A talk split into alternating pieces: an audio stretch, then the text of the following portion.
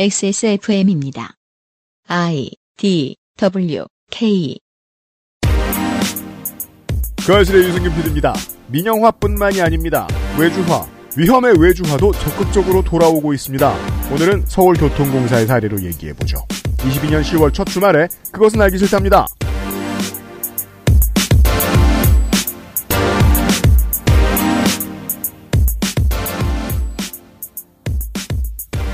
한국 시간 10월 2일 토요일 오후의 업데이트 투입니다. 그것은 알기 싫다. 토요일 순서입니다. 475회지요. 윤세민 리터와 함께 있고요. 네, 안녕하십니까. 윤세민입니다. 오늘 얘기는 다른 얘기인데, 음, 이게 어제 네이버 노조 공동성명의 사례가 약간 영감을 주면서 음. 계속 그런 생각이 떠오르는 거예요. 공사 같은 데서도 계속 외주화 시키고 음. 민영화하고 그러잖아요. 음. 그 외주화를 시켜놨더니 그 외주업체 직원이랑 우리 공사 직원이랑 연대를 하네? 그죠. 네. 죽고 싶죠. 그러면 시장도 경영진도 꽤나 황당하겠죠? 이거 분쇄 못한 놈 나와. 음, 상황입니다. 네. 이런 뭐하러 해? 같이 고용하지. 이러면서 막 이사회에서 승질 내고 막 그리고 왜 커피차 여기 나눠? 승질 막 냈겠죠. 평일의 방송과 오늘의 방송에 중요한 공통된 주제가 있습니다. 거대한 농장의 로트와일러 같은 겁니다. 외주화란. 음, 요긴 하게 써야죠. 네. 함부로 키워주면 모두가 고통입니다. 음, 그리고 보수 정권은 언제나 들어오면 이걸 미친 듯이 키워줄 생각을 합니다. 네. 그리고 내부에서 일하는 사람들만 죽어나갑니다. 이 공통점은 어제 그저께 이야기와 오늘 이야기가 동일합니다. 오늘은 어제 그저께는 이제 대기업에서 일을 하는 직원을 주로 대상으로 했습니다만 음, 오늘은 뭐 모든 사람들입니다. 특히 최근에 새로 생긴 지하철. 아닌데 최근에 새로 생긴 지하철 어제 이야기는 우리가 이제 노동운동의 미래를 살짝 엿본 느낌이었잖아요. 음. 최근에 새로 생긴 지하철인데 왜 이 방식은 옛날하고 똑같아요? 뭐가요?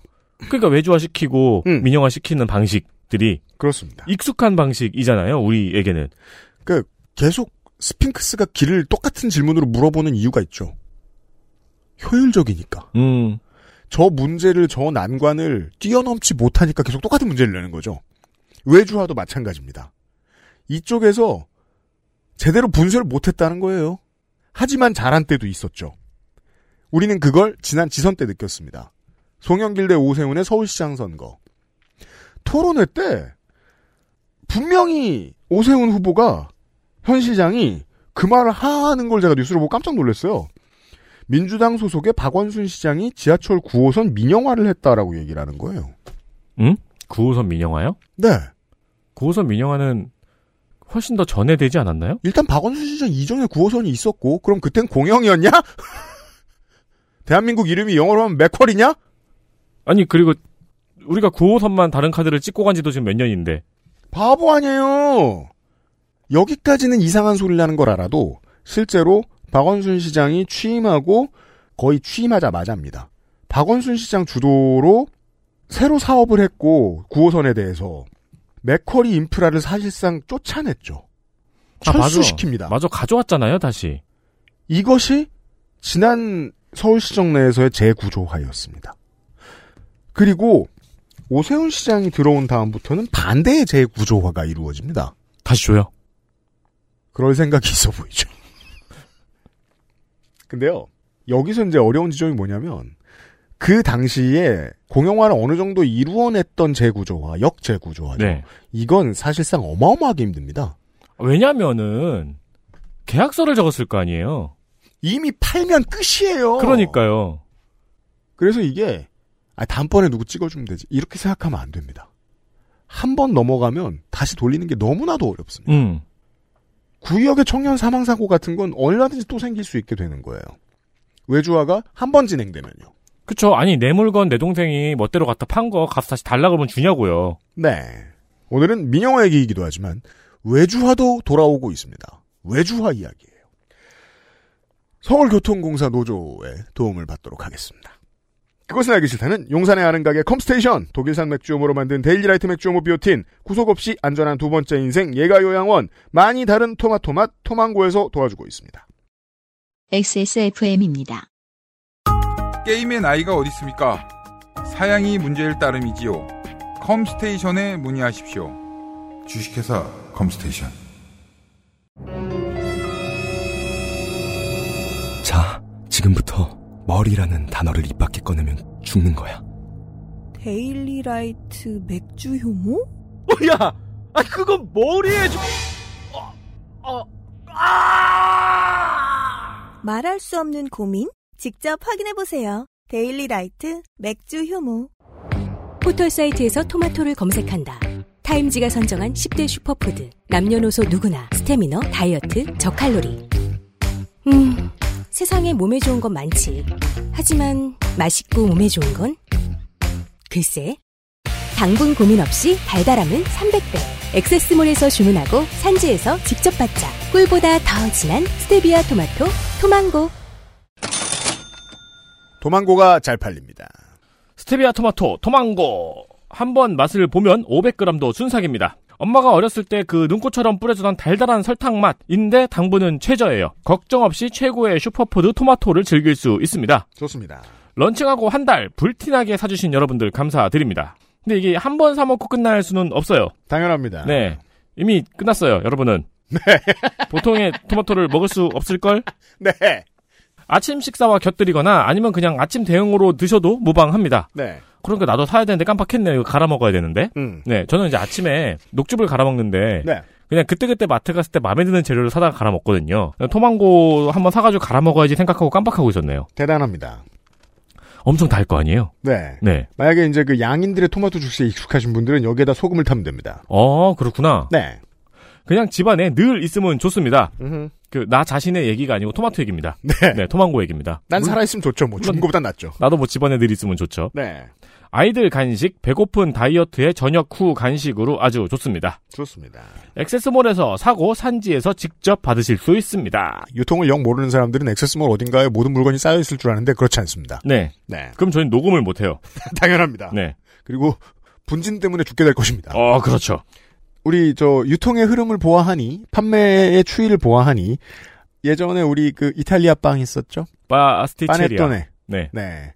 파네토네 가만 앉아 주워 먹던 분들이 요걸 사시는 것 같아요. 음. 괜찮은 것 같아요. 음. 액세스몰에 토망고가 있어요.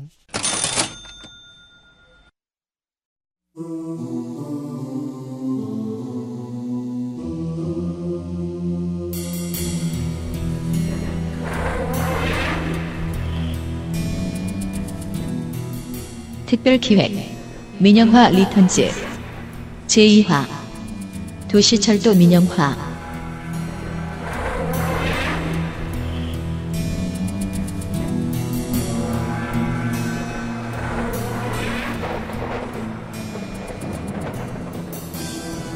지난 시간에 의료보험, 건강관리 서비스, 영리병원 등등에서 전반적으로 의료 민영화 관련된 이야기를 했고요. 오늘은 주로 지하철에 대한 얘기입니다. 특히 그냥 사는 얘기를 하다가 이런 얘기를 하실 기회가 있다면 에, 신도시에 사시는 출퇴근하시는 여러분들 글쎄 봅시다. 서울, 부산, 대구 뭐 다 포함되지 않을까요? 그리고 최근에 집 주변에 전철이 새로 생겼다. 보통 경전철이죠. 이런 거 타시면서도 얘기해 보실만 할 겁니다. 서울교통공사 노동조합의 김정섭 교육선전 실장님이 나와 계십니다. 어서 오십시오. 안녕하세요. 옛날에 지하철 타고 가다가 우리는 한국 사람들은 지하철을 타고 가면 노조의 선전물이 붙어 있는 걸 많이 봅니다. 전국 모든 지하철이 다 마찬가지입니다. 서울 지방에 사는 사람들은 보통 옛날에 그 두 회사가 있을 때 두 노조 생각하거든요. 네네. 1, 2, 3, 4, 5선 서울 메트로, 맞습니다. 5, 6, 7, 8, 5선은 서울 도시철도라고 불렀죠. 네네. 그 둘이 합한 겁니까? 네, 합친 거고요. 네. 그거 잘 구분 못 하시는 시민들이 대부분인데. 같은 옛날 사람들은 예, 예. 5, 6, 7, 8은 요즘 노선인 것처럼 생각하니까 그 뒤에 글많은 게 생겨났어도 맞습니다. 네, 노조가 합친 거죠, 지금. 네, 회사도 합쳤고요. 네. 연이어서 노조도 합쳤습니다. 아, 예. 오늘 원래 하려던 얘기 이전에 갑자기 이 방송을 준비하고 나서 터진 사고에 대한 얘기를 먼저 드리긴 드려야 됩니다. 네네. 신당역에 이제 직원 살해 사고가 있었습니다. 네네. 사건이 있었습니다. 그 관련된 스토리는 오늘 우리가 이야기할 것들은 아니고 다만 그 뒤에 후속 조치로 서울교통공사가 내놓은 것이 화제가 좀 됐었습니다. 네네. 서울교통공사가 내놨던 해법이 뭐 그런 거였잖아요. 정확히 뭐였습니까? 네. 여성 직원이 뭐, 예. 네, 야간 당직 근무를 줄이고 네. 순찰을 CCTV로 대신한다. 이런 이상하죠. 네. 저희는 내부에서는 그래서 황당한 대책이다. 이렇게 직원들이 성토를 많이 했습니다. 원래대로면 어떤 대책이 나왔어야 됐을까요? 원래대로면 이번 사건은 기본적으로 노동자가 자기가 일하는 공간에서 업무 중에 이런 참변을 당한 거라서 맞습니다. 혼자가 아니라 둘이 갔었으면 네. 2인 1조로 근무를 했었으면 이런 일을 미연에 방지하거나 음. 최소한 예방할 수 있었다라고 보기 때문에 네. 근본적으로 2인 1조로 근무할 수 있는 대책을 마련하는 것이 본질적인 대책이다라고 생각하고 있습니다. 당연합니다. 성별을 갈라서 이런 답을 내놓을지는 꿈에도 상상을 못했습니다. 맞습니다. 예, 예. 그리고 요 몇 년 사이에 계속해서 도시철도와 관련된 사고 문제들 이야기할 때 꼭 나왔던 얘기가 2인 1조 못 지켰다는 네네. 거였거든요. 앞으로도 계속 안 지킬 생각인가 봐요. 2016년 구의역 김근 사고도요. 네. 2인 1조를 지키지 못해서 음. 발생한 어, 안타까운 사고입니다. 이런 얘기는 즉 그동안 끊임없이 공공기관이 비용을 중심으로 하- 하고 안전을 외주화하고 위험을 외주화하면서 발생한 일, 일이기 때문에요. 구의역 김근 사고의 교훈이 아직도 제대로 반영되지 않고 이번 사고에서도 영무원을 계속 줄이고 사람을 줄이고 비용을 줄이라는 그 결과 좀 발생한 일이 아닌가 이렇게 좀 안타까운 일이라고 생각하고 있습니다. 네. 오늘의 주제어는 민영화보다는 그래서 외주화 입니다. 잠시 후에 외주화에 대한 이야기를 꾸준히 할 텐데 그 전에 먼저 민영화 밑자락을 좀 깔 필요가 있겠습니다. 제가 새로 들어선 아, 깨끗한 지하철 이런 거 타시는 분들의 삶에 대한 이야기를 아, 시작 때 말씀을 드렸는데 저도 옛날 사람이죠. 8호선이 되게 요즘 생겼다고 생각합니다. 9호선 처음 생겼을 때 지금도 6량으로 운행되나요? 9호선 육량입니다. 그 육량에 정말 미친 듯이 끼어 탔잖아요. 일본 지하철이나 미국 지하철처럼. 지금도 그렇습니다. 지금도 그렇죠. 예, 근데 그게 처음 생겼던 게 벌써 몇 년이 지났습니다. 그것만 해도 요즘 지하철이라고 생각하는 사람인데 그 뒤에도 지하철 많이 생겼어요. 그죠? 경전철이죠, 네. 주로. 대표적으로 최근에 생긴 게 우이 신설선이 생겼고요. 그렇죠. 가장 올해는 심지어 신림선. 우리 개통을 신설선. 이름 너무 이상한 것 같아요. 왜 신설선이라고? 그 신설동 가니까 그런 거죠? 우이- 생겨서가 아니라. 우이동에서 신설동 그쵸. 간다고? 네. 예, 우이 신설선입니다. 난좀 새로 져서 저렇게 이름 부르나? 네. 신림선이라는 것도 생겼고 그건 네. 아마 뭐 난곡을 뚫고 지나가는 걸로 알고 있고. 맞습니다. 네. 그리고 부산 김해경전철도 최근에 생겨났고 이게 다 민자 입니까? 네, 부산 김해경전철은 좀 오래됐고요. 네. 그것은 좀 오래됐고 음. 어, 말씀- 방금 말씀하신 부산 김해경전철, 네. 우이신설선, 신림선 음. 모두 다 민자로 건설이 되어서 어, BTO 방식으로 운영되고 있습니다. BTO가 뭡니까? 네, 그러니까 BTO 방식은 민간에서 세우고 네. 민간이 뭐 30년이나 40년 정도 운영을 해서 거기에 투자된 돈을 뽑고 음. 다시 이제 기부 체납하는 방식 이렇게 되는 겁니다. 우리가 흔히 알고 있는 자동차 운전하면서 시내 지나다니면서 흔히 보이는 특히 저 부산시에서 다리만 건널 때면 맨날 돈 내고 지나가는 그런 형태인 거죠. 남산 민자가- 1호 터널, 남태령 그렇죠. 터널, 그 맥, 1호 맥커리가 아주 많이 해먹었던 그렇죠. 당시 이명박 정권 시절에 아주 많이 해먹었던 그러니까 저 살던 동네에서는. 그 과천에서 뚫고 서울로 나가는 그 터널을 이명박 터널이라고 불렀던 아. 그렇습니까 가카 터널이라고 불렀던 맞아요. 예, 예, 예. 2,500원, 지금도 네네. 2,500원인 걸로 알고 있는데. 그 방식인 거죠. 이제 민자가 네네. 짓고, 어, 계약서 내용에 어, 일정한 수익을 보장해주고 그 수익에 도달하지 못하면 그것도 국가가 채워주기로 하는 내용이 담긴 지하철도. 그, 그 방식은 최소 수익 보장이라고 MRG라고 하는데 네. 그 옛날에 그 방식으로 어, 맥커리를 포함해서 하도 알뜰하게 드셔서 네. 요새는 이제 그 방식은 이제 못합니다. 그 방식은 못하고 아, 그건 이제- 여론이 웃어서 그렇게 못한다는 네, 말이죠. 네. 예. 맥커리가 알뜰하게 다 이제 드, 드시고 가셨고요. 네. 이제는 그 방식으로는 못하게 되어 있고요. 음. 그럼에도 불구하고 민자에서 돈을 대서 음. 어, 만들고 뭐 30년 동안이나 뭐 몇십 년 동안 자기가 운영하면서 수익을 빼고요. 네. 그렇게 난 다음에 이제 공공에 다시 기부 체납하는 방식인데 30년 뒤. 예. 30년 뒤에 하는 건데 음. 이렇게 되는데 문제는 이렇게 하면 민간이 잘 해서 네. 그동안 수익 내고 그리고 나중에 이제 돌려받으면 공공에 돌려받으면 되는데 아, 오이 신설선 같은 경우도 지금 2017년에 개통이 됐는데요. 네. 불과 3년 만에 2020년에 이 회사가 자본 잠식이 됐습니다. 자본 잠식이 되고 3년 만에 거덜이 난 거고요. 네. 그래서 2021년에 원래는 이러면 안 되는데 음. 서울시가 상반기에만 185억을 지원을 해줬고요. 네. 그리고 작년에 아 올해죠. 음. 올해는 6,100억을 지금 지원하도록 지금 이미 서울시가 계획을 세워서 재구조를 하고 있습니다. 6,100억이요? 6,100억입니다. 믿기시지 않겠지만 우이 신설선이라고 해봤자 그 조그만 두량짜리 11개 역입니다. 두량. 두량짜리 11개 역을 타보신 여러분. 제보해 주십시오. 두량이면 탄 사람이 별로 없을 정 예, 예. 우이 신설선 출근 때는 음. 김포 경전철처럼 골드라인 예. 예, 골드라인처럼? 엄청나게 몰리는 아. 곳입니다. 그러니까 들어가야 할 노선이긴 했던 건데 네. 들어가야 할 노선이고 사람도 어마어마하게 많이 타는데 그런데도 불구하고 적자가 난다는 거 아니에요? 네. 그런 적자가 나서요. 이미 자본 잠식이 되었다는 거죠. 회사는 이미 거덜났다는 거고 근데 이미 30년 동안은 민간이 알아서 운영하고 예. 뒤에 기부 체납을 해야 되는데 네. 이미 4년째 서울시에서 돈을 쏟아넣고 있고 계속 이런 식이면 향후 26년간도 계속 시의 돈이 들어갈 상황일지도 모르겠어요. 그럴지도 모르는 사정입니다. 그래서 심지어 올해 6,100억 대규모 지원을 하기 위한 재구조화 방안을 서울시와 우이신설선이 협상을 하고 있습니다. 재구조화. 네. 라는 게 얼른 이 단어만 들어선 이해가 안 됩니다. 네. 6,100억으로 하는 재구조화란 뭡니까?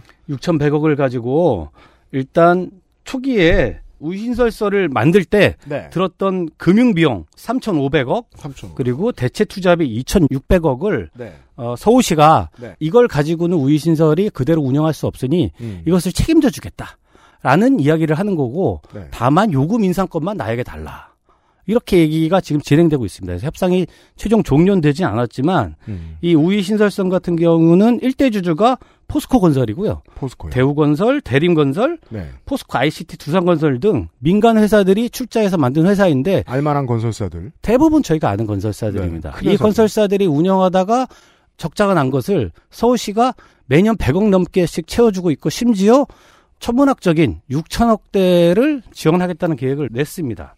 그리고 심지어 신림성 같은 경우는 이거 올해 개통을 했어요. 5월에 개통을 했는데 이미 이 상황에서 연간 120억의 지원이 불가피하다라는 것을 오세훈 시장이 시의회에서 보고를 할 정도로 어, 이렇게 민간이 운영하면 효율적이라고 생각해서 민영화해서 운영하는 것들이 지금 실태는 이렇습니다. 이것뿐만이 아니라 뭐잘 네. 이건 잘 아실 겁니다. 우이신설선이나 신림선은 최근 사례이고요. 아, 다음 케이스 말씀드리기 전에 이거 하나하나를 좀 네. 짚을게요. 우이선 같은 경우에 지난 몇 년 동안 100억씩 내다가 갑자기 이번에는 6,100억의 시민이 낸 세금이 더 들어가게 생겼다. 네. 그럼 지금까지 6천억이 넘는 돈을 세금으로 쓴 건데 네. 그 돈이었으면 바깥에서 봤을 때는 네, 네. 직접 만들었으면 뭐가 달랐을까요? 맞습니다. 저희가 그래서 말씀드리는 게 이른바 민영화 외주화론자들은 이렇게 하면 훨씬 더 효율적일 거다라고 주장해서 이렇게 한 거지 않습니까? 근데 지금 세금이 이렇게 들어갔으니 말만 민자가 되는 수준이잖아요. 심지어 알만한 이름만 들어도 우리 아는 건설사의 손실을 세금으로 메워주고 있는 겁니다. 그러면 적자 경영을 했는데 세금으로 메워줬으니 이쪽은 결국 손해 날 일은 없어요. 손해가 없습니다. 다만 그 손해는 세금이 시민이- 떠안게 되는 거예요. 시민이 부담하는 모양새가 되는 겁니다. 그러니까 저 그림이 너무 이상한 게 원래 그 돈 갖다가 공공이 지었어도 될 정도의 수준의 돈이 들어간 거 아니냐는 겁니다. 충분히 그렇다고 생각합니다. 이게 비단 우이신설선이나 신림선뿐만이 아니라 다른 케이스도 보죠. 우정부 경전철은 2012년에 개통을 해서 여긴 파산된 적 있어요. 2017년에 파산이 났습니다. 예. 그래서 결국 의정부시에서 다시 인수해서 운영을 하고 있습니다. 아 이제는 의정부 씨가 인수했습니까? 네. 의정부시가 책임지고 지금 운영을 하고 있고요. 네. 용인경전철은 그죠. 여기도 그것도- 유명한 곳이잖아요. 이것도 민자로 시작했습니다. 예. 여기는 지금 1조 원대 주민 소송이 진행되고 있습니다. 이렇게 말씀하신 것처럼 네. 이 돈으로 애시당초 재정으로 시작을 하고 운영을 했으면 네. 이럴 만한 일들이 오히려 더 벌어지지 않을 수 있었는데도 불구하고 결국은 민간의 손실을 시민이 부담하는 형식으로 진행되는 것이 우리가 수도권에서 운영하는 지하철, 네. 지하철에서 벌어지고 있었던 현실이다. 이것이 민영화의 그 민낯이다라고 좀 보, 어, 생각하고 있습니다. 관련 자료들을 제가 좀 보고 있는데 우이신설선의 사업비로 책정되었다고 하는 게 지금 이게 뭐 시의회가 받은 자료인지 어느 오피셜로 이 금액인지는 모르겠습니다만 8,882억이라고 제가 지금 보고 있는데 네네. 지금까지 서울시가 들인 공공 비용만 해도 이제 곧 7천억이 될 거란 말이에요. 맞습니다. 그러면 우리가 지금까지 나눈 대화는 증명이 이미 되는 겁니다. 그 돈으로 공공이 지었어도 되는 상황. 예를 들면 공공이 채권을 발행하면 훨씬의 저금리로 추진할 수 있기 때문에 아, 그 건설 건설. 비용도 더 싸게 할 수 있습니다. 아. 그 따라서 무의미해요, 여러모로 민자가 여기까지만 맞습니다. 봐도. 자, 가장 많이 알만하신 케이스를 볼게요. 이게 이용객이 가장 많은 걸로 제가 알고 있으니까. 네, 광교에서 신사가는 신분당선. 맞습니다. 이거 지금 개- 이용하시는 분들 정말 많죠. 네, 그 제가 최근에 기사를 보니까 현재 지금 왕복 요금 최대 7천 원이 넘어간다고. 맞습니다. 전국에서 가장 비싼 지하철입니다. 왜 이런 거죠? 여기는 어, 국토부에서 완전 민영화로 운영하기 하고 있기 때문에 완전 민영. 요금 결정 구조가 음. 어, 국토부나 네. 철도공사에 있지 않고 신분당선 운영 주식회사에 있기 때문에요. 이렇게 어, 비싼 요금을 어, 마음대로 부과할 수 있는 것이고요. 그럼 이렇게 많이 부과했으면 네. 그 신분당선 운영은 어, 굉장히 큰 흑자로 그 아름다운 민영화 운영 방식이 되어야 되는데 7천 원. 만성, 만성적인 적자입니다. 여기도 적자. 맞습니다. 네. 이거 왜, 왜 적자일까요? 그러니까 이것은 네. 기본적으로 어, 도시철도 운영 체계는 음. 어, 사회의 네트워크 체계이고 공공재이기 때문에 선택 가능한 방식이 아닙니다.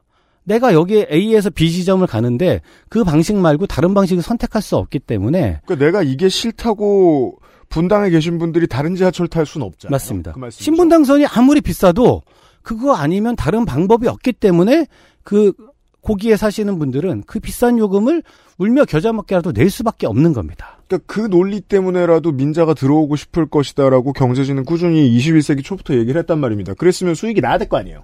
그런데 이런 네트워크 사업은 네. 기본적으로 뒤에 말씀드릴 기회가 있으면 말씀드리겠지만요. 100% 운임으로 수지가 맞는 것은 네. 전 세계에 없습니다. 아, 대중- 그래요? 네. 뒤에 자료도 있어서 설명드릴 수 있는데요. 음. 심지어 한국은 아주 대중교통 요금이 특히 네. 지하철 요금이 싼 곳으로 뭐 전 세계적으로 유명하지 않습니까? 우리 뭐 지금 올해 여름에 이 얘기를 왜 이렇게 많이 드리게 되는 건지 모르겠습니다. 안 싼 게 없는 편입니다. 한국의 대중교통. 전기도 그렇고요. 네. 가스도 그렇고요. 아, 뭐 대중교통으로 가도 택시도 그렇고 버스도 그래요. 마을버스도 그렇고. 맞습니다. 근데 지하철도 꽤 싸다는 거 아닙니까? 어, 서울의 지하철은 전 세계적으로 요금이 싸고 쾌적하기로 소문나 있어서 유튜브 같은 데 보면 이른바 뭐 좀 표현이 좀 그렇긴 하지만 국뽕 콘텐츠에 뭐 자주 등장하는 어 콘텐츠입니다. 네, 예나 지금이나 외국에 계시는 분들 지하철 타보고 와서 다들 애국자 되는 건 압니다. 네. 그런데 이렇게 싼 서울의 지하철이 어, 운임 회수율이라고 영업 비용 중에 운수 수입이 차지하는 비율이 전 세계에서 가히 압도적으로 제일 높습니다. 그건 무슨 뜻이죠? 어, 서울의 지하철에서 네. 영업에 들어가는 비용 중에 네. 시민들이 내는 비용이 음. 78.9%로 약 80%라는 얘기인데요. 이게 세계에서 즉- 가장 높은 편이다. 가장 높습니다. 예를 들면 해외 대도시 중에서 음. 저희 다음으로 높은 것이 토론토인데요. 네. 거기가 69.6%. 그리고 밴쿠버 음. 55.8%. 음. 런던 47%. 뚝 떨어지네. LA는 20.8%. 그렇다면 그게 다 이제 만약에 뭐 민자가 아니고 공공으로 운영된다고 가정을 하면 네. 그 외에 다른 국가의 비용이 거기를 메꿔야 되는 거예요. 맞습니다. 이 얘기는 쉽게 얘기하면 지하철을 운영하는데 들어가는 비용 중에 서울의 시민들은 80%를 시민들이 부담하는 것이고 토론토의 시민들은 70%를 부담하고 파리는 30%, LA는 20%만 시민들이 부담한다는 얘기입니다. 자, 그럼 이걸 정리해야 되겠네요. 네. 한국의 지하철은 네. 되게 좋은데도 불구하고 게다가 되게 싼데도 불구하고 그럼에도 그 불구하고 가격이 세계에서 가장 적정하다는 거예요. 적정하다는 표현보다는요. 저는 네. 시민들이 가장 많은 부담을 하고 있다라는 겁니다. 그러니까 뭐 이게 이제 칭찬할 지점은 이런 게 있겠죠. 네. 그렇다면 다른 나라들보다 꽤 합리적으로 운영이 되고 있을 거라고 봐야 되는데 그건 잠시 후에 조금 더 얘기를 나눠 보겠고요. 네. 관련된 요거는 제가 다 하나씩 좀 얘기를 하고 싶어요. 네. 네. 어, 남은 민자철 또 하나가 여러분들이 우리가 정말 많이 쓰는 게 공항철도입니다. 네. 인천공항에서 서울역까지 가는. 네. 네. 이거는 사업비도 제일 비싸요 민자들 중에 맞습니다. 4조가 넘어요. 근데 지금 기사들 몇 개 보니까 네. 현재까지 들어간 정부 보조금이 3조가 넘었대요. 오늘자 신문에 나온 것 같아요. 그렇습니까? 예, 예, 예. 어. 오늘자인지 어제자인지에 나왔는데요. 어, 저는 6월자를 보고 있어요. 아, 아무튼 그런가요? 3조는 넘었어요, 진작에. 예. 네. 그러니까 이미 공항철도에서는 이미 정부가 재정이 3조가 넘게 들어갔고 자신만만하게 가면- 들어온 기업한테 75%를 먼저 보- 벌써 보전해 줬다는 거예요. 맞습니다. 예. 근데 공항철도는요. 예. 이미 파산을 해서 파산했어요? 예, 그 한국철도공사 자회사로 다시 편입이 되었습니다. 원래 이름이 뭐죠? RX인가요?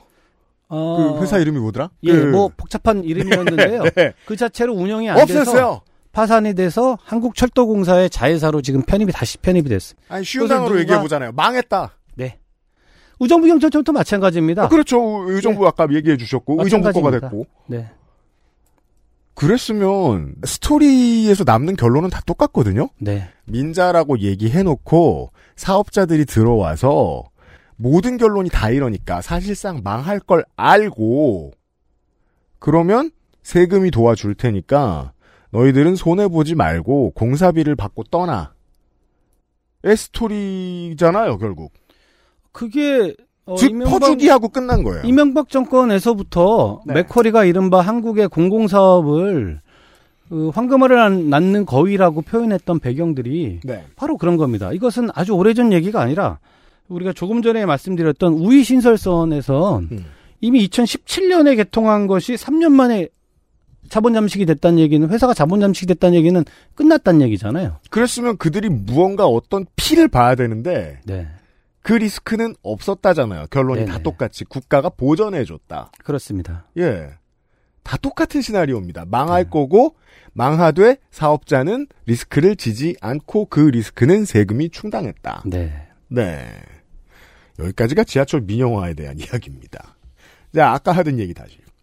한국은 시민들이 지하철 비용을 낼 때 상당히 많은 부분의 비용을 책임져 주고 있다. 네. 예, 이건 이용률이 높은 탓도 있고, 뭐 여러 가지 이유가 있겠지만, 그렇다면 뒤집어서 생각을 해볼 수도 있을 것 같아요. 공공이 혹시 비용이 덜 들게 운영하고 있는 건 아닌가? 저희는 그렇게 생각하고 있습니다. 예를 들면, 식당에서 그 갑자기 잘 나가던 식당이 맛없어지는 때가 그런 때거든요. 잠깐 계절 타가지고 장사 안 될 때 메뉴에서 뭘 뺀다.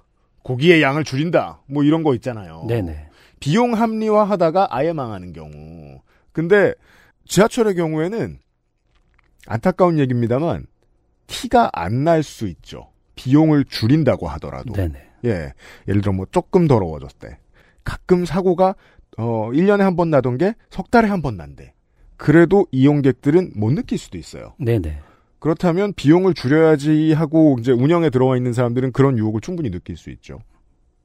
오늘의 얘기는 그거예요. 그죠? 네네. 예. 음, 그래서 다시 이제 첫 번째 얘기가 되는 겁니다. 2인 1조 근무는 죽어도 하기 싫었던 거예요. 여성을 배제시키겠다는 말을 하는 거 보니까. 그거죠? 그 의도죠? 2인 1조를 하기 위해선 네. 그 인력이 필요한데 인력은 오세훈 시장님이 서울교통공사는 사람을 줄이라고 하니 인력을 늘려달라는 얘기는 차마 못하겠고 우선 그러니 네, 네. 예 사람을 지금 한 1600명 가까이 줄이라고 지금 시에서 요구하고 있어서요 서울교통공사에 오피셜하게 그런 요구를 했습니까? 네 교섭석상에 공식적으로 올라왔습니다 1600명을 줄여라? 네 1569명입니다 1569명은 서울교통공사에게 어느 정도의 인력입니까? 저희 정원이 16,000명 정도 됩니다. 그래서 대략 10% 조금 안 됩니다. 만 6천명. 네. 만 6천명이 1, 2, 3, 4, 5, 6, 7, 8 호선의 모든 역에 배치된 인원이 계실 것이고. 네. 역에도 있고, 전동차로 운전하시는 그죠. 분도 있고, 정비하시는 분도 있고, 전체 직원이 다 있고. 합쳐서 16,000명 정도 된다는 겁니다. 글쎄요, 수다.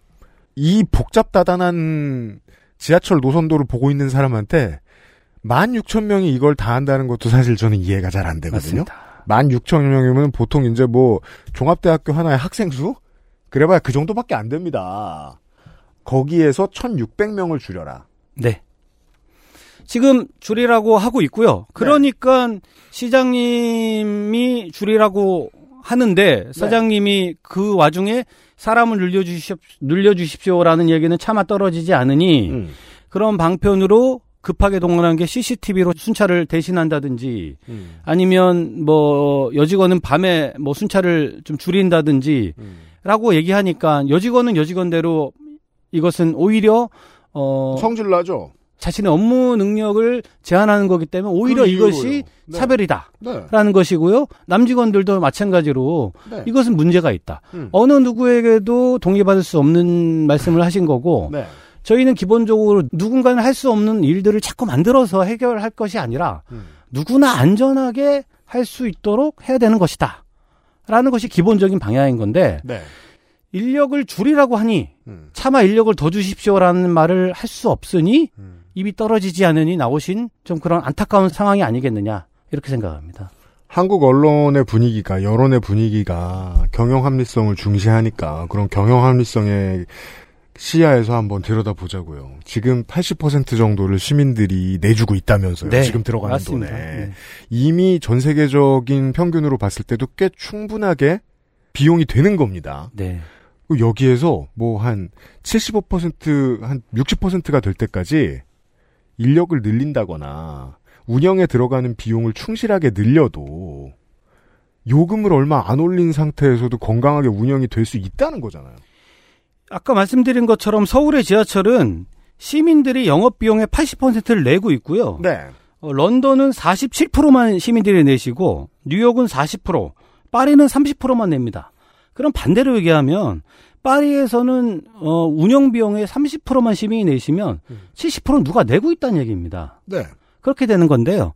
근데 서울에서는 80%만 시민이 내고 20%만 다른 데서 낸다는 얘기입니다.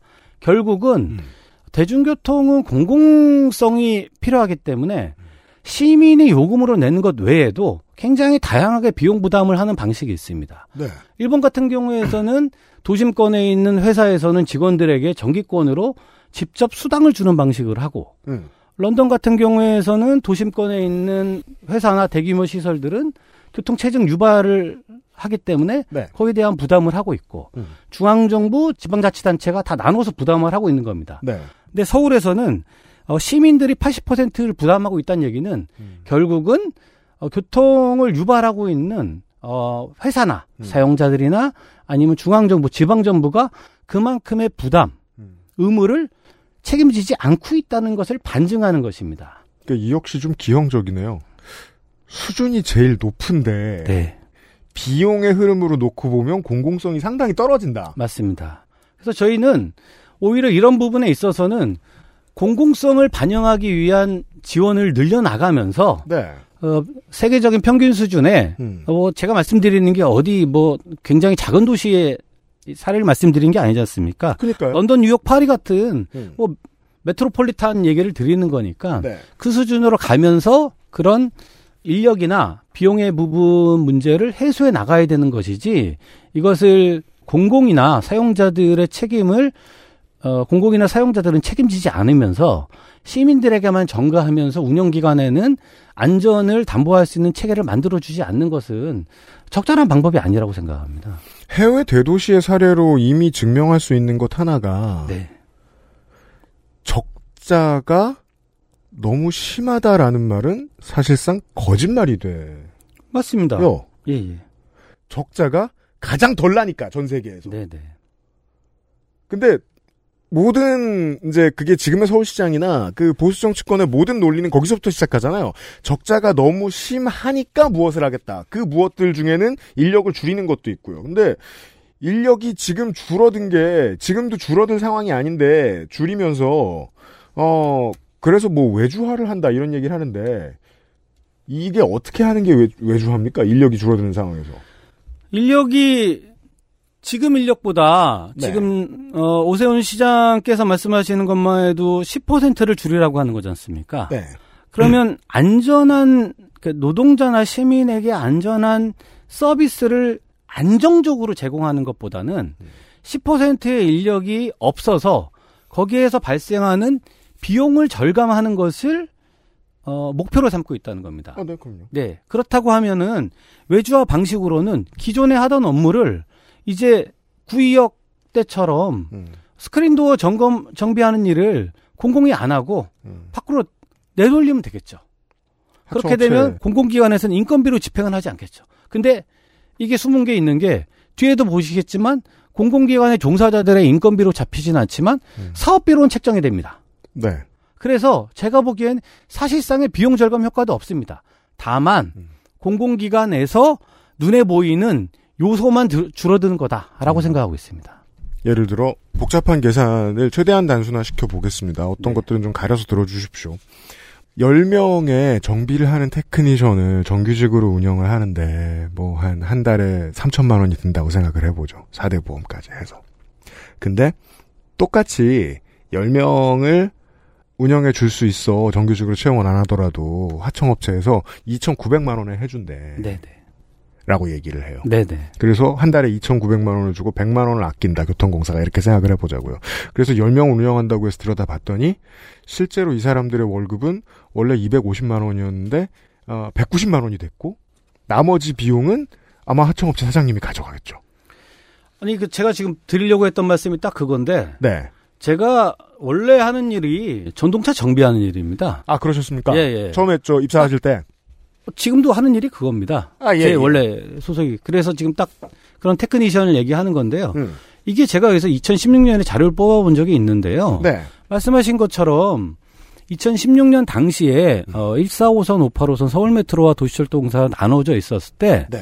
전동차 정비 분야의 어, 일부분이 외주로 그런 식으로 나가 있었습니다. 근데 그때 당시에 서울메트로는 음. 네.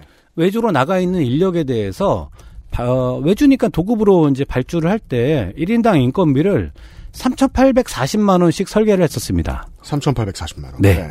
근데 그 업체에서는 네. 그 업체에서 일하시는 노동자들께 네. 이걸 다 주진 않았을 거 아니에요. 그렇겠죠. 네. 조사해봤더니 얼마 줬어요? 2,500만 원 줬습니다. 1,300은 너무 떼어먹었다. 네, 슈킹 한 거죠. 예. 그리고 서울 도철은 좀 양심적이었습니다. 그나마 상대적으로. 음. 1인당 인건비를 조금 덜 책정했습니다. 3,190만 원 책정을 했는데요. 음. 어, 실제로 지급한 건 2,610만 원을 지급했습니다. 2,610만 원. 네.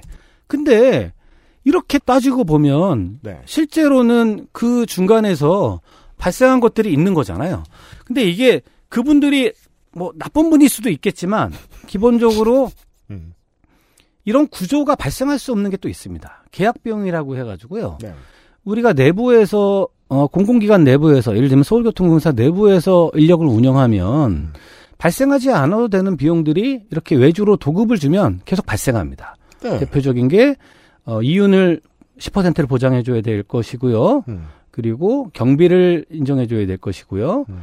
판매 관리비를 인정해줘야 되고 음. 등등 부가세, 법인세를 반영해줘야 됩니다. 음. 그렇기 때문에 물론 그 자체만으로도 이- 이런 시스템을 내재화하는 것이 아니라 도급으로 외주화하면서는 비용이 마냥 줄어든다고 판단할 수가 없다라는 것이고요. 이런 사례는 국내뿐만이 아니라 해외에서도 영국에서도 철도를 분할했다가 음. 다시 지금 재공영화 했거든요. 이런 사례의 주요한 것들이 계약 비용, 내부의 의사소통의 부재 로 발생하는 것들이기 때문에 실제로 비용 논리로 접근하지만 실제로 비용상의 큰 이익이나 편익이 존재하지 않는다 라고 보고 있습니다. 이 비용이 어떤 지점에서 또 비합리적이냐면 구의역 사고 같은 경우에도 그 후속 보도가 많이 됐기 때문에 시민들이 이해했단 말이에요. 아주 중요한 일이었잖아.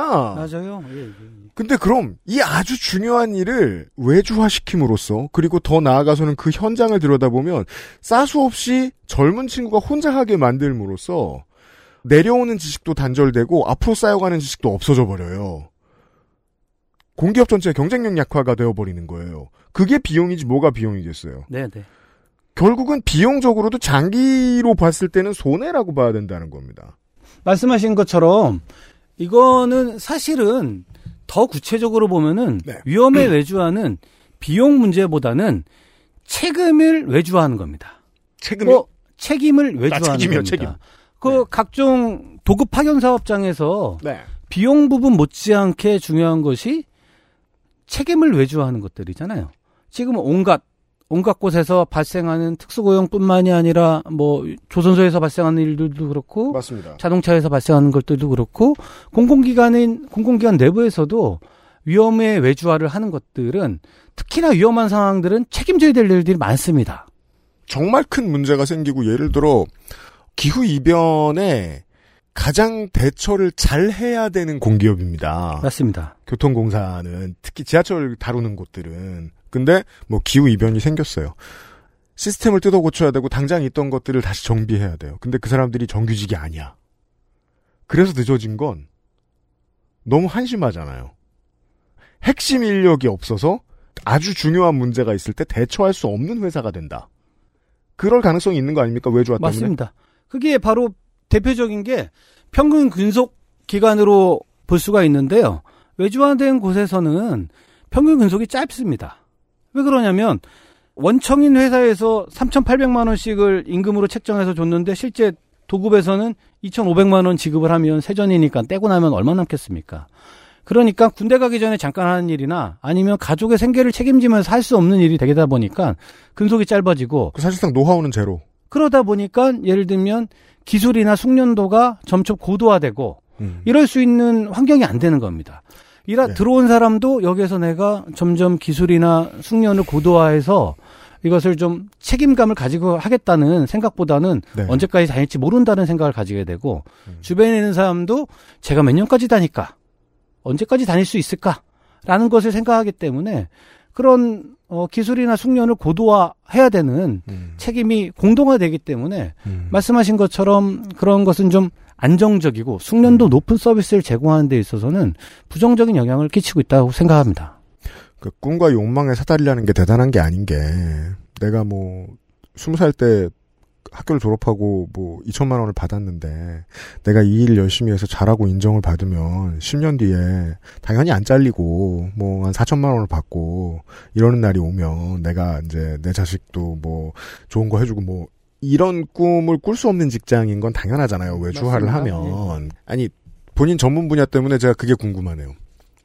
이 정비의 노하우 중요한 사례가 있습니까? 끊어져서는 안 되는 예를 들면 설명 좀 해주세요. 어려워도 됩니다. 열심히 이해하겠습니다. 서울의 지하철이 1호선부터 8호선도 있고 9호선도 있지만 예. 외관을 보시면 네, 다 비슷해 보입니다. 네, 하지만 음. 저는 6호선 전동차를 정비하는 사람인데요. 네, 어, 6호선 전동차만 20년째 일을 하고 있는데요. 네. 6호선 전동차와 7호선 전동차가 외관상 색깔 다른 거 말고 크게 구분이 가십니까? 아 모릅니다. 근데 제가 지금 당장 네, 7호선 가서 전동차 정비를 하라고 하면 음. 지금 당장은 아주 기본적인 것밖에 못 합니다. 못 해요. 예.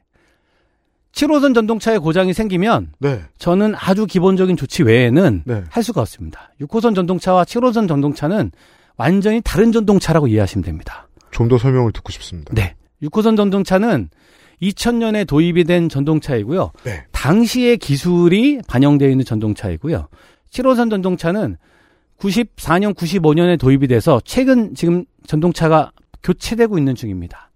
그래서 6호선에서 일하는 저같이 심지어 현업에서 일하는 사람도 7호선으로 제가 오늘 간다고 하면 내일부터는 아주 기본적인 정비만 하는, 것이지 그 정비에 심각한 문제나 장애가 생겼을 때 제가 그것을 책임지고 작업해서 품질을 보증하고 인증할 수 있을 정도로 제가 당장 내일 작업할 수가 없습니다. 심지어 7호선 내에서도 똑같아 보이시지만 7호선 내에 운영하는 전동차는 총 4가지 종류가 지금 현재 운행 중에 있습니다. 7호선 내에 네 가지 종류. 네. 7호선 내에서만 4가지가 지금 굴러다니고 있습니다. 네. 그렇기 때문에 이각네 가지 차종에 대해서 그 특성, 예. 고장의 유형, 조치 방법, 어, 설계가 어떻게 되었는지 도면에 대한 이해가 있지 않고서는 그것을 충분히 할 수 없고요. 그래서 저희 같은 사람들은 기본적으로 혼자서 네. 책임 있게 정비를 하기 위해서는 최소 3, 4년 음. 본인이 노력한다는 전제에서 네. 내지는 4, 5년 동안 해야 되는 겁니다. 소나타 2와 제네시스네요. 그렇습니다. 그 저는 지금 한 단어로 지금 이해가 끝났습니다. 연식. 제가 완전히 다른 전동차라고 생각하시면 됩니다. 첫 차로 95년식 일본차 중고를 샀었어요. 근데 이제 그때는 플랫폼이 현기차가 똑같은 걸 써가지고요. 그때 일본 차들은 동네에 이제 어르신들이 하는 정비소에 가면 아, 이거 세피하구만. 이러고서 고쳐주시고 하셨었어요. 근데 그 똑같은 분한테 테슬라를 들고 가서 고쳐달라고 못 하거든요. 맞습니다. 아, 이건 노하우의 영역이죠. 순전히. 우리 철도동호회 덕후들은 구분을 하시겠지만 맞다. 덕후가 전- 가장 많은 노조예요. 네. 전동차가 들어올 때 그.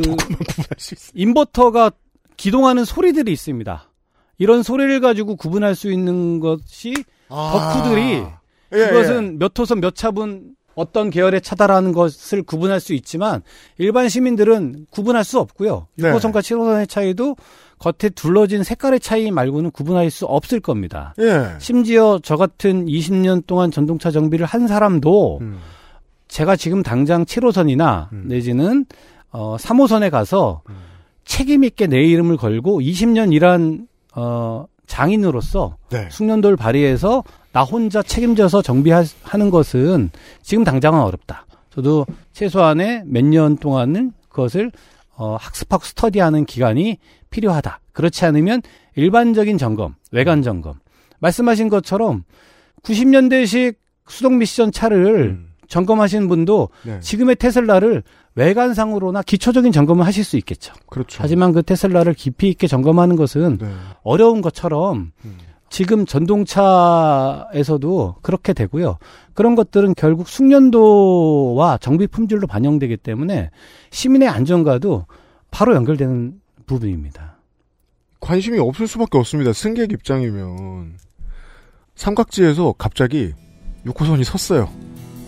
무슨 문제가 있는지 아직 아무도 몰라요. 근데 4호선에 계신 테크니션이 와가지고 이거 바로 보고 다, 그 나가게 할 수는 없을 가능성이 높다는 거예요. 못합니다. 못한다고 지금 테크니션이 확신을 가지고 말씀해 주셨습니다. 인력을 줄이면 줄이는 만큼 대처가 늦거나 대처가 불가능할 확률은 무조건 높아져요.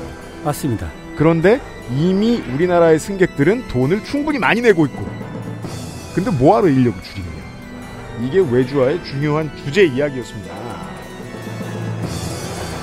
XSFM입니다.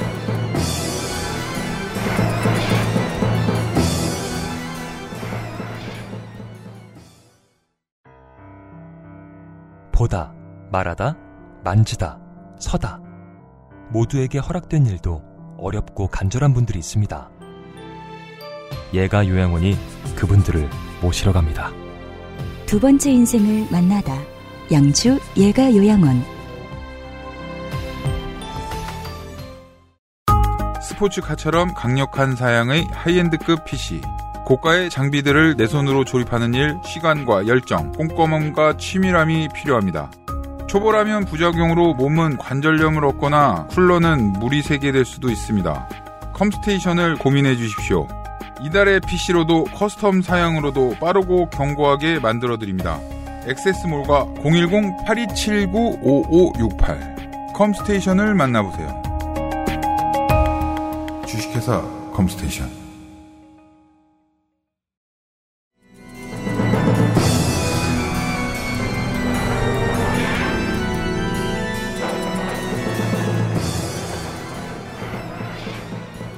광고 듣고 돌아왔습니다 오늘은 지하철의 외주화에 대한 얘기입니다 지난 지선 때였나요? 네.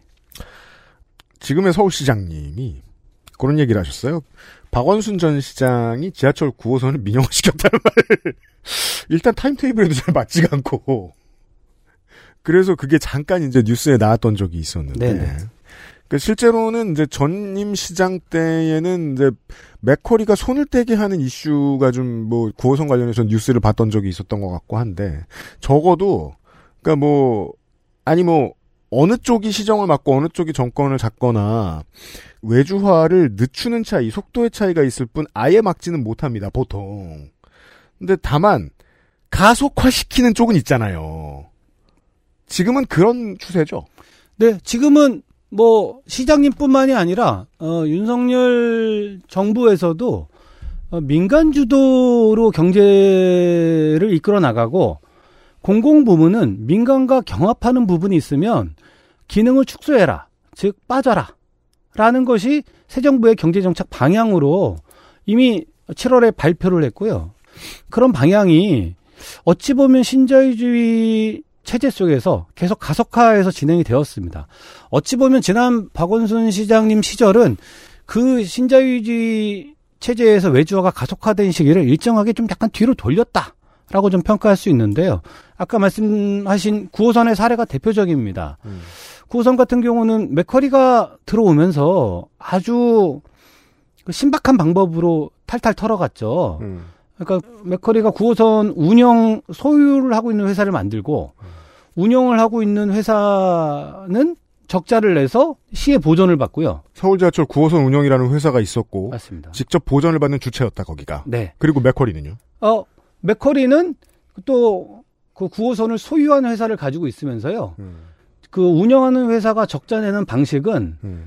소유하고 있는 회사에 현금 배당을 왕창을 줘서 음. 그것은 운영하고 소유하고 있는 맥커리가 현금 배당으로 가져가고 음. 운영하는 회사는 현금 배당을 많이 했기 때문에 적자가 나니까 그렇죠. 그것은 시에서 보조를 받았습니다. 일부러 적자를 키우고 싶어 맞습니다. 했겠네요. 그렇다면. 적자를 키워 적자 상태에서 현금 배당을 한 거고요. 그러니까 말씀하신 거라면 자회사가 아니고 손자회사급이 되는데 맞습니다. 손자회사면 더더욱이 책임이 없죠. 네. 가져가긴 쉽고. 네. 예. 운영하는 회사의 수익을 보존해주는 방식이었기 때문에 음. 운영하는 회사는 적자가 나도 음. 서울시가 최종으로 메꿔줄 테니 네. 현금 배당을 하는 방식으로 그러니까 모회사인 음. 어, 소유회사에게 현금을 이전한 것이고요. 음. 또 다른 방식으로는 소유하고 있는 모회사가 자회사에 음. 돈을 빌려줍니다. 근데 돈을 빌려주는데 이자가 25% 이런 네? 식으로 돈을 빌려 돈을 빌려줘서 거기에서 막대한 금융 비용을 또 받아갑니다. 자회사에 일수놀이를 해요? 그렇습니다. 그래서 그 되게 다양한 수익 모델이네요. 그래서 신박하게 네. 모회사는 자회사에게 고리대금을 통해서 돈을 가져가고 음. 자회사는 현금 배당을 통해서 모회사에 현금을 이전하고 그것은 다시 세금으로 보충하고 그렇다면 이런 매, 방식을 네. 진행했던 것이 이건 누가 봐도 심각한 문제지 않습니까? 그래서 맥커리를 몰아내고 음. 어, 새로운 펀딩을 해서 금리 4%인가요? 5%대의 펀딩을 새로 해서 만든 것이 음. 지금의 9호선 재구조화입니다. 음, 박원순 시장 당시의 9호선 재구조화란 그런 거였다. 그렇습니다. 왜냐하면 맥쿼리는 그 어떤 방식으로든 지하철 9호선 운영의 적자를 최대한 늘려서 자신들의 배당을 반대로 가져갈 수 있는 구조였으니까. 맥쿼리 입장에서 보면 수익을 가장 극대화하는 방식으로 자회사에게 높은 이자로 돈을 빌려줘서 그, 그것에 대한 이자를 받는 것과 음. 적자인 상태에서 현금 배당을 받는 것. 음. 두 가지를 같이 취한 거죠.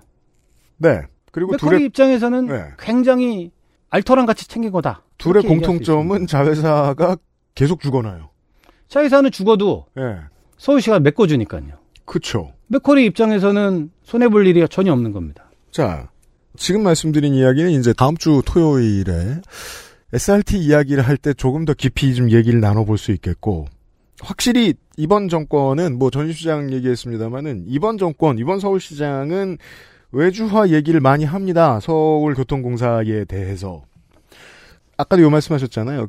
경쟁 분야에 대해서 뭐 민간과 경쟁할 수 있도록 어쩌고저쩌고 이런 얘기를 하는데 지하철이 민간하고 무슨 경쟁을 하며 technician 우리 얘기했는데 또 어떤 분야를 외주화를 시키려고 합니까? 지하철 관련돼서는. 기본적으로 윤석열 정부가 7월 29일 발표한 새 정부 공공기관 혁신 가이드라인에 음. 아까 말씀드린 그런 게 있습니다. 민간과 경합하는 부분은 공공 부분은 기능을 축소해서 빠져라라는 얘기를 하는 거고요. 네. 그렇기 때문에 지금 1,569명 약 1,600명 가까이 인원을 줄이려고 하면 음. 뭔가를 외주화를 줘야 되지 않습니까? 네. 그러니까 외주화를 주려고 하면 이것도 저것 이것도 주고 저것도 줘야 되는데 지금 그래서 어, 회사에서는 여러 가지 것들을 외주화 주겠다고 계획을 발표하고 있는 중입니다. 심지어 시, 서울시 의회에도 좀 보고를 했는데요. 지금도 이미 아웃소싱 하는 게 있는데 아웃소싱 네. 하는 거 한참 늘려야 된다는 거예요. 많이 좀 줄여놨습니다. 박원순 시장님 시절에 네. 아웃소싱을 다시 인소싱한 네. 그런 과정들이 있었고요. 네. 지금 다시 그것을 아웃소싱으로 더 넓혀 나가라라고 하는 겁니다. 네. 근데 저희들이 보기엔 이것이 어, 안전을 다시 외주화하는 방향으로 나아가고 있다라고 보고 있는 겁니다. 그 예를 들면 네. 구역에서 스크린도어 점검하는 업무를 외주화했었잖아요. 그렇죠. 어, 지금 회사가 밝히고 있는 외주화 중에서 저희가 우려하는 뭐 대표적인 거 그냥 두 가지만 얘기하라고 하면요. 예, 예. 아까도 말씀해 주셨지만 4호선에서 삼각지역에서 전동차가 고장으로 인해서 갑자기 멈추었습니다. 네. 그러면 누군가 급히 나가가지고 음. 이것이 왜 그런지 음. 점검하고 그리고 혹시 조치할 수 있는 게 있으면 빨리 조치해서 다시 전동차가 움직이게 하고 네. 그것도 안 되면 승객들을 빨리 판단해서 승객들을 내려서 다음 차를 타시도록 안내하고 음. 이런 것들을 해야 되잖아요. 음. 그런 것들을 하는 사람들이 있습니다. 그럼요. 예. 4호선 내에 음. 예를 들면 그렇게 전동차 갑자기 쓸 때 대비해서 음. 군데군데에 임시로 어, 대기반 같은 것들을 운영을 합니다. 저 같은- 어디 있는지 지나가다 보면 볼 수 있습니다. 네. 전체 많지는 않는데요. 시장 같은 있는데요. 분들이 계시는 거예요. 네. 원래는 차량 기지에서 정비를 하지만 네. 그런 일이 있기 때문에 군데군데 대기하고 있어야지 어 신속하게 대처할 수도 있고 네. 아무것도 모르는 사람이 봐서 조치할 수는 없는 거 아닙니까? 판단할 수 없기 때문에 4호선 역사면 4호선 역사에 거기 있으신 분들이 계시는 거고 6호선 역사면 6호선 역사에 계신 분들이 있는 6호선 정비하는 사람이 가 있어야 되고 네. 4호선에 4호선 정비하는 사람이 가 있어야 되는 겁니다. 음. 회사는 이거를 외주하겠답니다. 이걸 외주한다. 네. 네. 이게 이걸- 왜 이상한지는 좀 전에 우리 얘기 나눴고요. 그렇습니다. 그래서 이걸 외주화한다는 얘기는 음.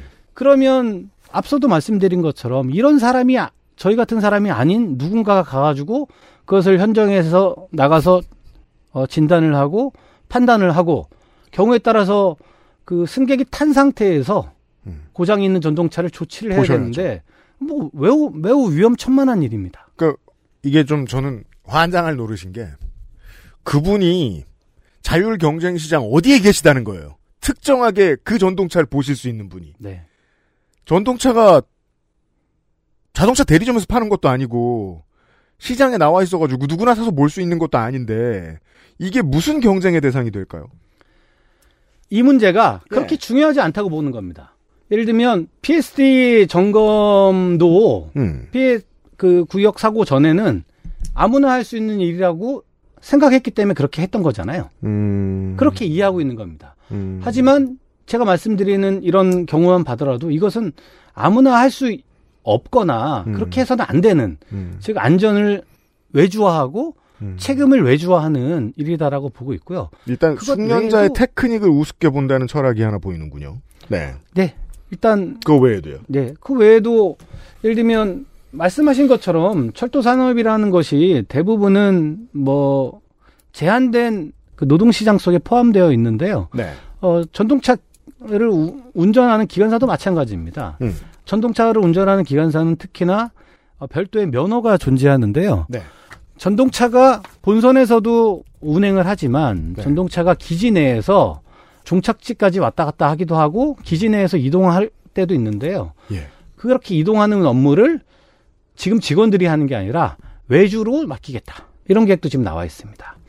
그러니까 즉 국가 자격증을 가진 것도 외주로 이제 운영을 해서 그런 비용을 줄이겠다라는 계획을 지금 회사가 공식적으로 발표하고 있습니다. 우리 어릴 때 부모님들이 왜 자꾸 철도대학 가라고 했냐면 거기 뻔히 있을 사람들이기 때문이었습니다.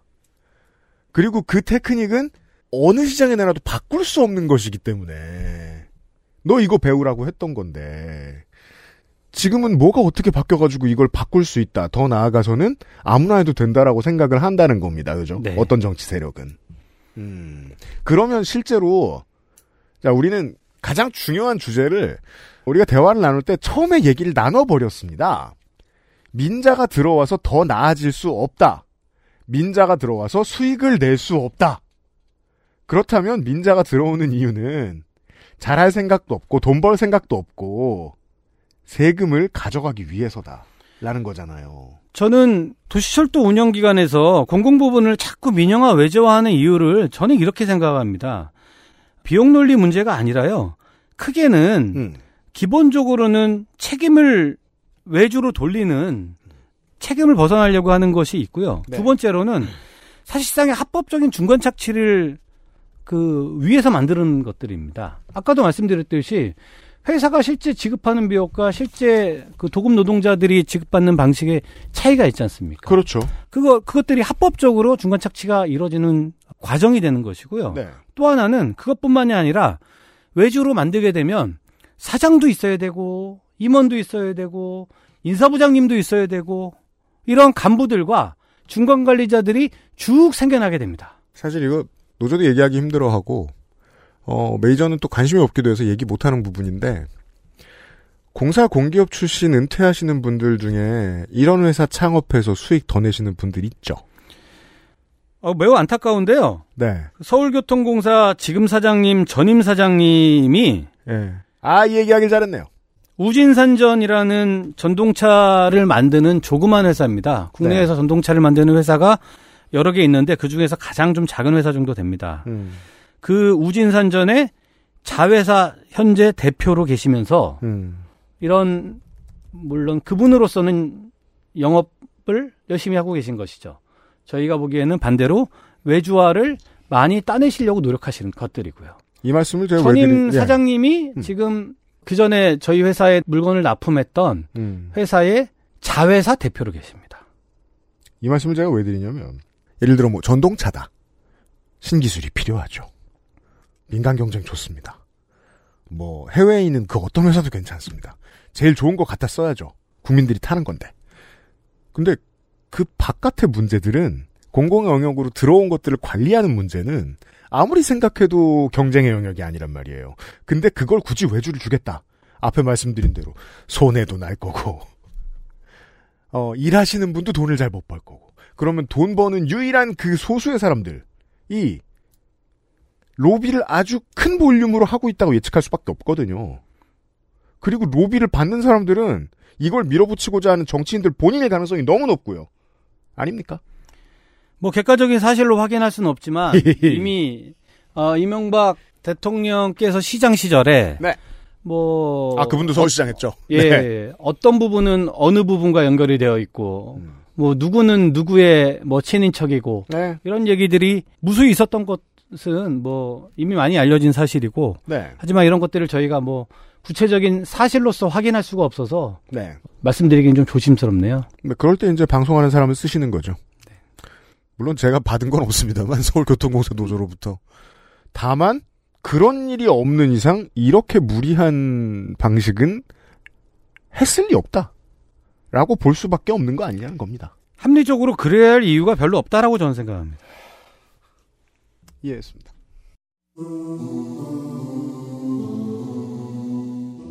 외주화에 대한 이야기를 서울교통공사 노조의 김정섭 교선실장하고 이야기를 나눠봤고요. 앞으로도 또 별일이 저는 있을 것 같습니다. 관련해서. 왜냐면은 시정도, 어, 정권도 4년 남았거든요. 저희는 회사 내부에서 농담처럼 하는 얘기가 있습니다. 네. 어, 윤석열 대통령님의 임기가 아직 6개월도 안 지났다. 오세훈 시장님의 4년 임기 중에 네. 지금 석 달 지났다. 특히나 지금 시장님은 더 이상은 임기를 건 도박 같은 건 안 하실 분이기 때문에 임기를 채우실 거거든요. 꽉 채우실 것 같습니다. 네. 어, 더 자세한 얘기 나중에 또 기회를 내서 나눠보도록 하겠습니다. 실장님 오늘 감사합니다. 감사합니다. XSFM입니다. I D W K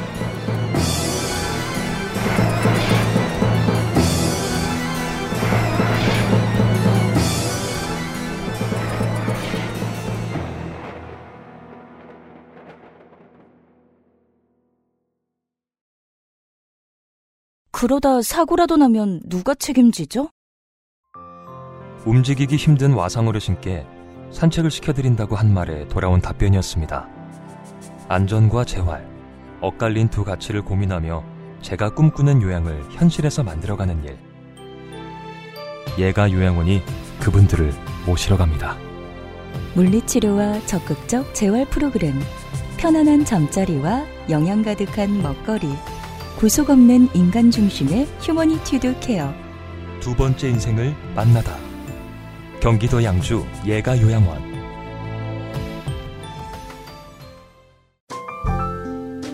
오랜만에 엄마 보고 왔더니 마음이 짠하더라고.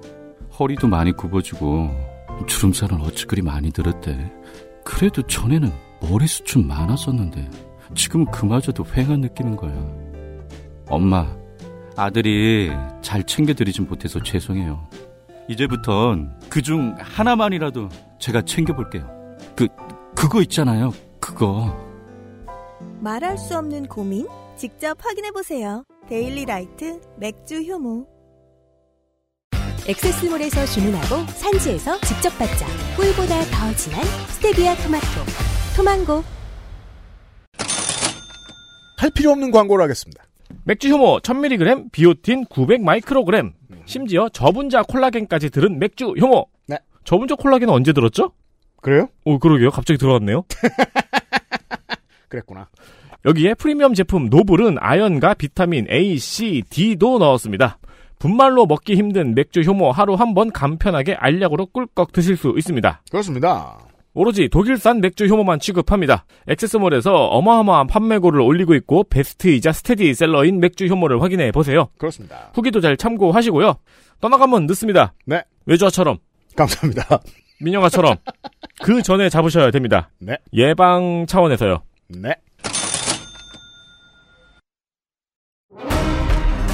아스트랄 뉴스 기록실 뉴스 아카이브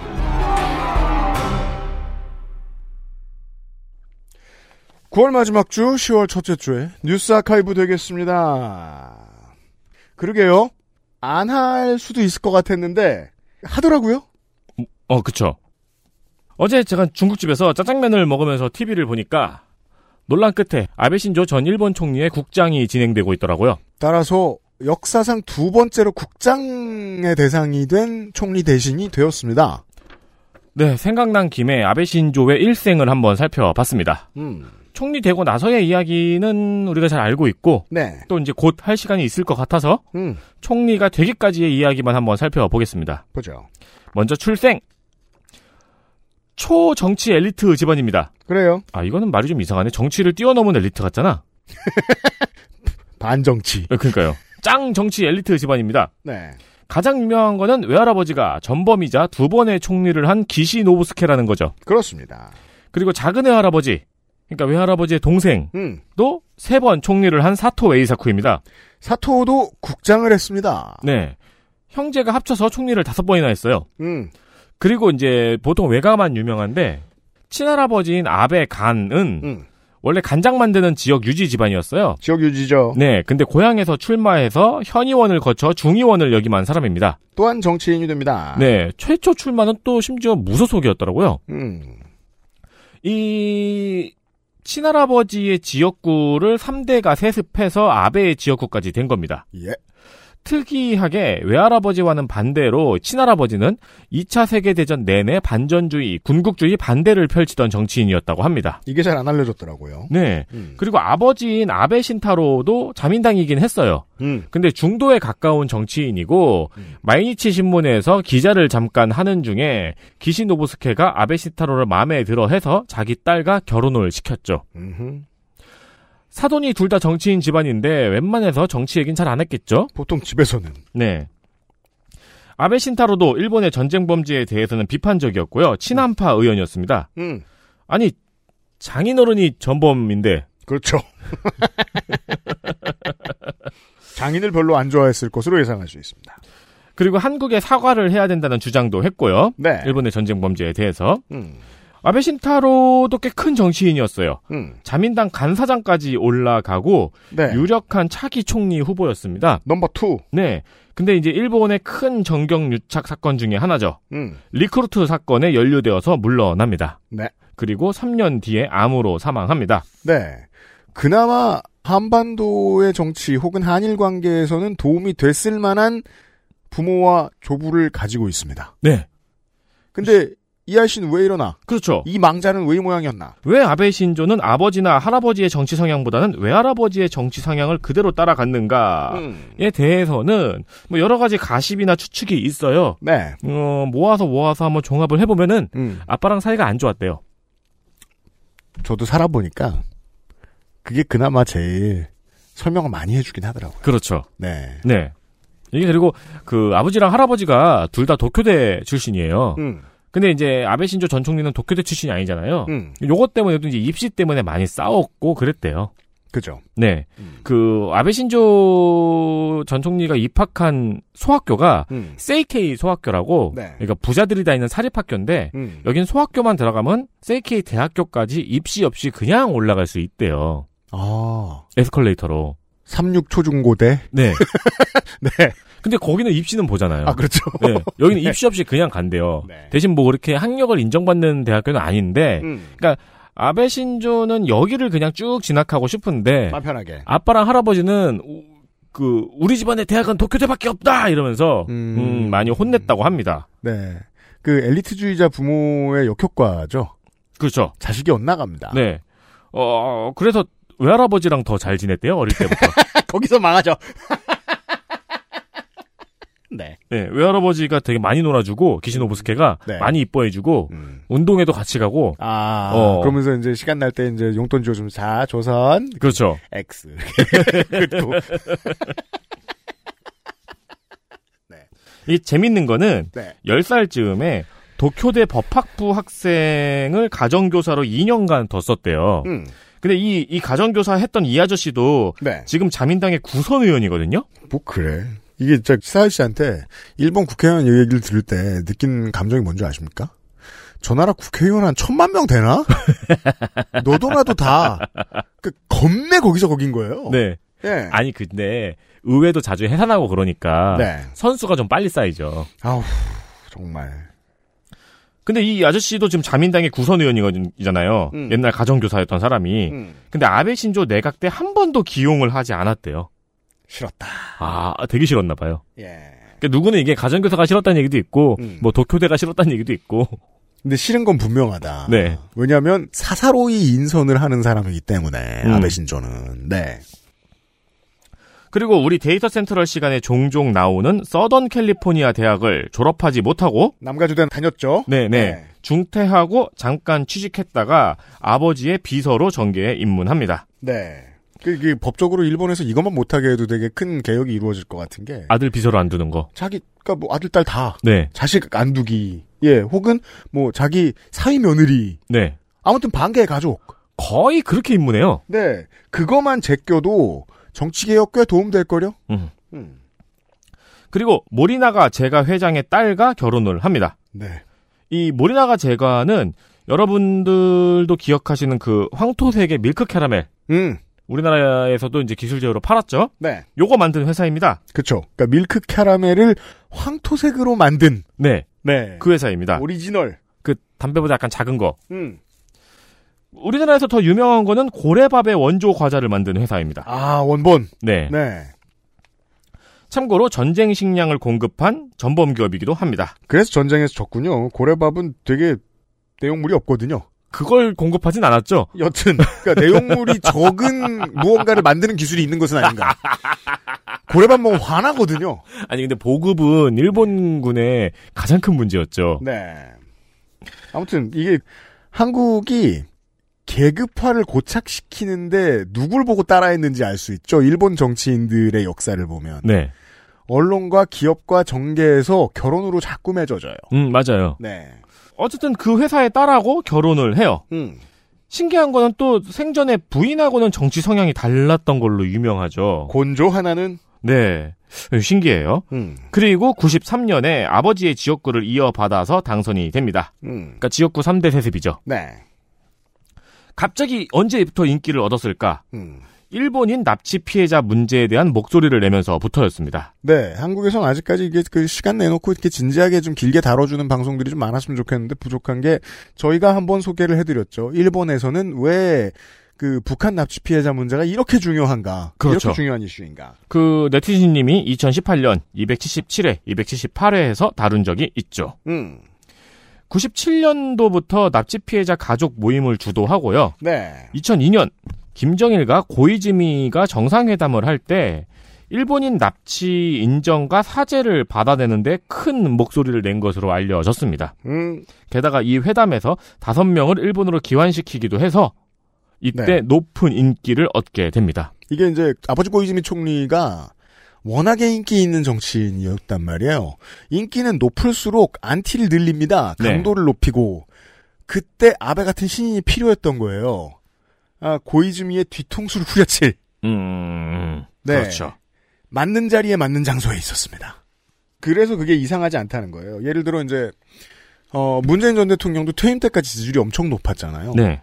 여당의 정치인들 중에는 그런 사람이 반드시 나온다는 겁니다. 지지율이 우리 대통령이 높을 때 이 사람의 뒤통수를 치는 방식으로 대포션을 획득하는. 음, 음, 그렇죠. 네. 그건 언제나 있는 자리입니다. 문재인 전 대통령이나 트럼프 전 대통령도 북한과 회담을 하면서 일본인 납치 문제를 언급하기도 했었죠. 음. 굳이 왜 이 문제를 북한이 싫어하는 이 문제를 언급을 하느냐? 일본에서 진짜 엄청나게 중요한 문제라는 거예요. 그럼요. 그러니까 다른 정상들이 북한과 정상회담을 하면서 요걸 한번 언급해 주는 게 음. 어, 일본과의 관계 개선에 도움을 줄 정도로 맞습니다. 엄청 중요한 문제라는 겁니다. 음. 이 북한에 대한 강경한 스탠스가 아베 신조의 가장 중요한 정치적 자산이기도 합니다. 음. 총리 기간 내내요. 맞습니다. 이 사건을 계기로 인기가 많아져서 고이즈미 전 총리가 3선밖에 안 되는 젊은 정치인에게 자민당 간사장을 맡깁니다. 그렇게 됩니다. 이 간사장이 얼마나 센 직책이냐면요. 음. 공천권을 갖고 있어요. 당대표예요. 네. 네. 그러니까 실제로 총재가 있긴 한데 음. 총재 다음으로 서열 2위입니다. 네. 근데 50살도 안 됐고 보통 일본에서 간사장 한다 그러면은 한국으로 말하면은 당 대표와 사무총장 사이 정도의 존재감입니다. 네. 네. 근데 보통 일본에서 간사장 한다 그러면은 음. 7, 8선이 돼야지 간사장을 한단 말이에요. 안 그렇겠습니까? 근데 삼선 의원이 50살도 안 된 삼선 의원이 간사장을 맡은 거죠. 네. 이게 이제 고이즈미가 내내 이제 파격으로 유명했잖아요. 음. 고이즈미의 파격 중에 하나였어요. 그렇습니다. 그리고 그 인기 그대로 역대 최연소 전후 출생 세대 첫 총리가 됩니다. 음. 고이즈미 전 총리가 지목한 후계자인데 음. 총리 집권 기간을 생각해 보면은 왜 고이즈미 아빠 총리도 음. 야스쿠니 신사 참배나 독도 문제 등으로 문제가 좀 많이 있었죠. 네. 근데 아베 전 총리 집권 기간과 비교해 보면은 음. 오히려 고이즈미 전 총리가 온건해 보일 정도였죠. 이제는 우리가 그렇게 기억을 하게 됐습니다. 아베 때문입니다. 그렇죠. 그러니까 아베 신조 총리가 고이즈미가 온건해서가 아닙니다. 네. 그만큼 아베 신조 총리가 몰, 멀리 가버린 거예요. 네. 그러니까 그런 생각이 들더라고요. 아, 고이즈미 전 총리의 스탠스를 극복하면서 인기를 얻으려면은 갈 길이 거기밖에 없었을까? 음. 그러니까 그게 가장 쉬운 길이었을 수도 있겠다라는 네. 생각도 들더라고요. 음. 그래서인지 아닌지 사실 아베 신조 총리 재임 시절에는 고이즈미 전 총리하고 사이가 매우 안 좋았습니다. 안 좋았습니다.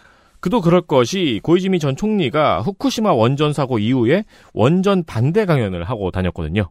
그래서 이제 어떻게 페어가 저는 느껴지냐면 도널드 트럼프가 취임하고 나서의 아들 조지 부시의 음. 느낌을 아버지 고이즈미 총리가 보여줍니다. 아베 시대에 네. 내가 한 건 또라이 짓도 아니었어. 아. 이 X인 개 또라이잖아. 그렇죠. 자, 봐 내가 얼마나 정상적인지. 한편으로 우리의 펀쿨섹좌는 음. 좌천됐더라고요. 그니까요. 이제 이런 문제예요. 우리는 이 얘기를 당분간 뭐 할 일이 없을 것 같기도 하니까 이 사람이 또 사망했기도 하고. 제가 좋아하는 영화 Stepford Wives의 결론이잖아요. 말 잘 듣는 현모양처 기계를 만든 동네를 만들어낸 사람은 여자였고 음.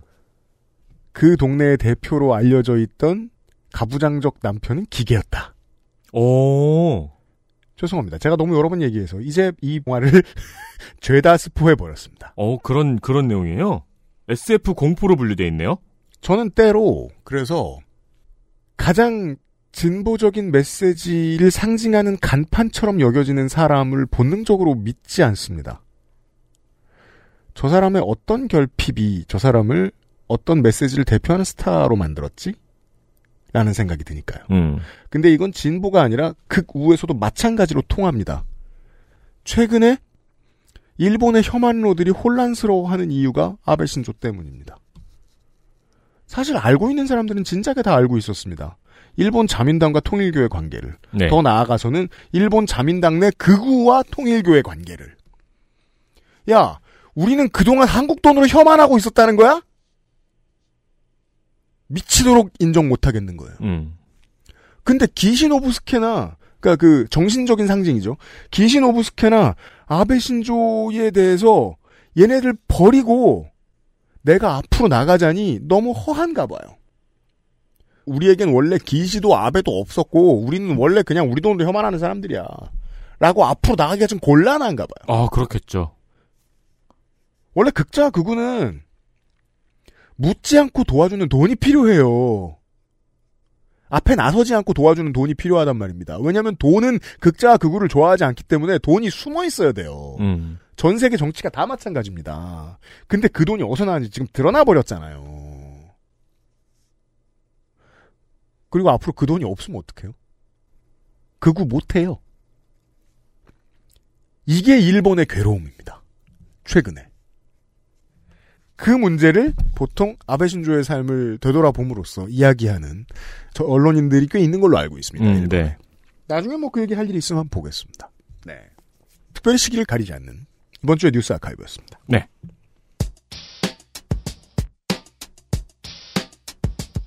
(475회) 2022년 9월을 마무리하는 그것은 알기 싫다 문 닫습니다. 다음 주 이 시간 전 세계적으로 중요한 선거들이 많이 지나갔습니다. 주로 망했습니다. 네. 아, 잘 된 것도 있고, 뭐 한꺼번에 이제 다 정리할 수 있을 테니까 다음 주쯤이면 정리를 해드리겠고, 저희들은 눈에 그나마 가장 안 띈 선거를 하나 다루도록 하겠습니다. 제가 그걸 꼭 좋아해서 그런 건 아니고, 북소장님더러 이탈리아 선거 얘기해달라고 할 수 없거든요. 음. 네. 뭐, 할 수도, 하면은 또 공부는 해오실 텐데. 근데. 굳이 그럴 필요가 없죠. 그러니까 미안하고. 네. 전문성이 확보되지 않습니다. 어, 그렇죠. 그럼 저희는 이제 북소장님은 늘그 쿠키를 만들어 오시니까 그냥 쿠키 먹고 끝나는 음, 맞아요. 그런 무의미한 시간이 될 거란 말이에요. 아, 그래서 다음 주에 오세요? 네, 옵니다. 어, 벌써 군침이. 네. 점심 걸러야 돼요. 손이 크셔가지고 꽤 큰 쿠키를 만들어 음, 맞아요. 오신단 말이죠. 네. 북소장과 함께 선거 이야기를 전해드리도록 하겠고요. 토요일에는 다음 주까지 민영화 Returns를 진행하도록 하겠습니다. 다음 아, 주는 네. 아, 뉴스 봤던 게 이제 기억나네요. 뭐라요? 아, 이탈리아 개판 났죠? 네. 아, 맞아, 맞아, 맞아. 땡 됐습니다. 네, 개판 됐죠? 네. 다음 주에는 8년 전에 개판 난 음. 철도 이야기를 좀 해보도록 하겠습니다. 어, 오늘도 저도 이야기했잖아요. 오늘은 도시 철도 얘기죠. 아. 이번 주에는 어, 오늘은 도시 철도 외주화. 다음 주는 철도 민영화 얘기입니다. 기차. 그렇죠. 다음 주에도 어김없이 돌아오도록 하겠습니다. 같은 시간에 476회에 뵙겠습니다. 윤세민 에이터하고 유승균 PD였습니다. 그것은 알기 싫다요. 감사합니다. 빠염. XSFM입니다. I D W K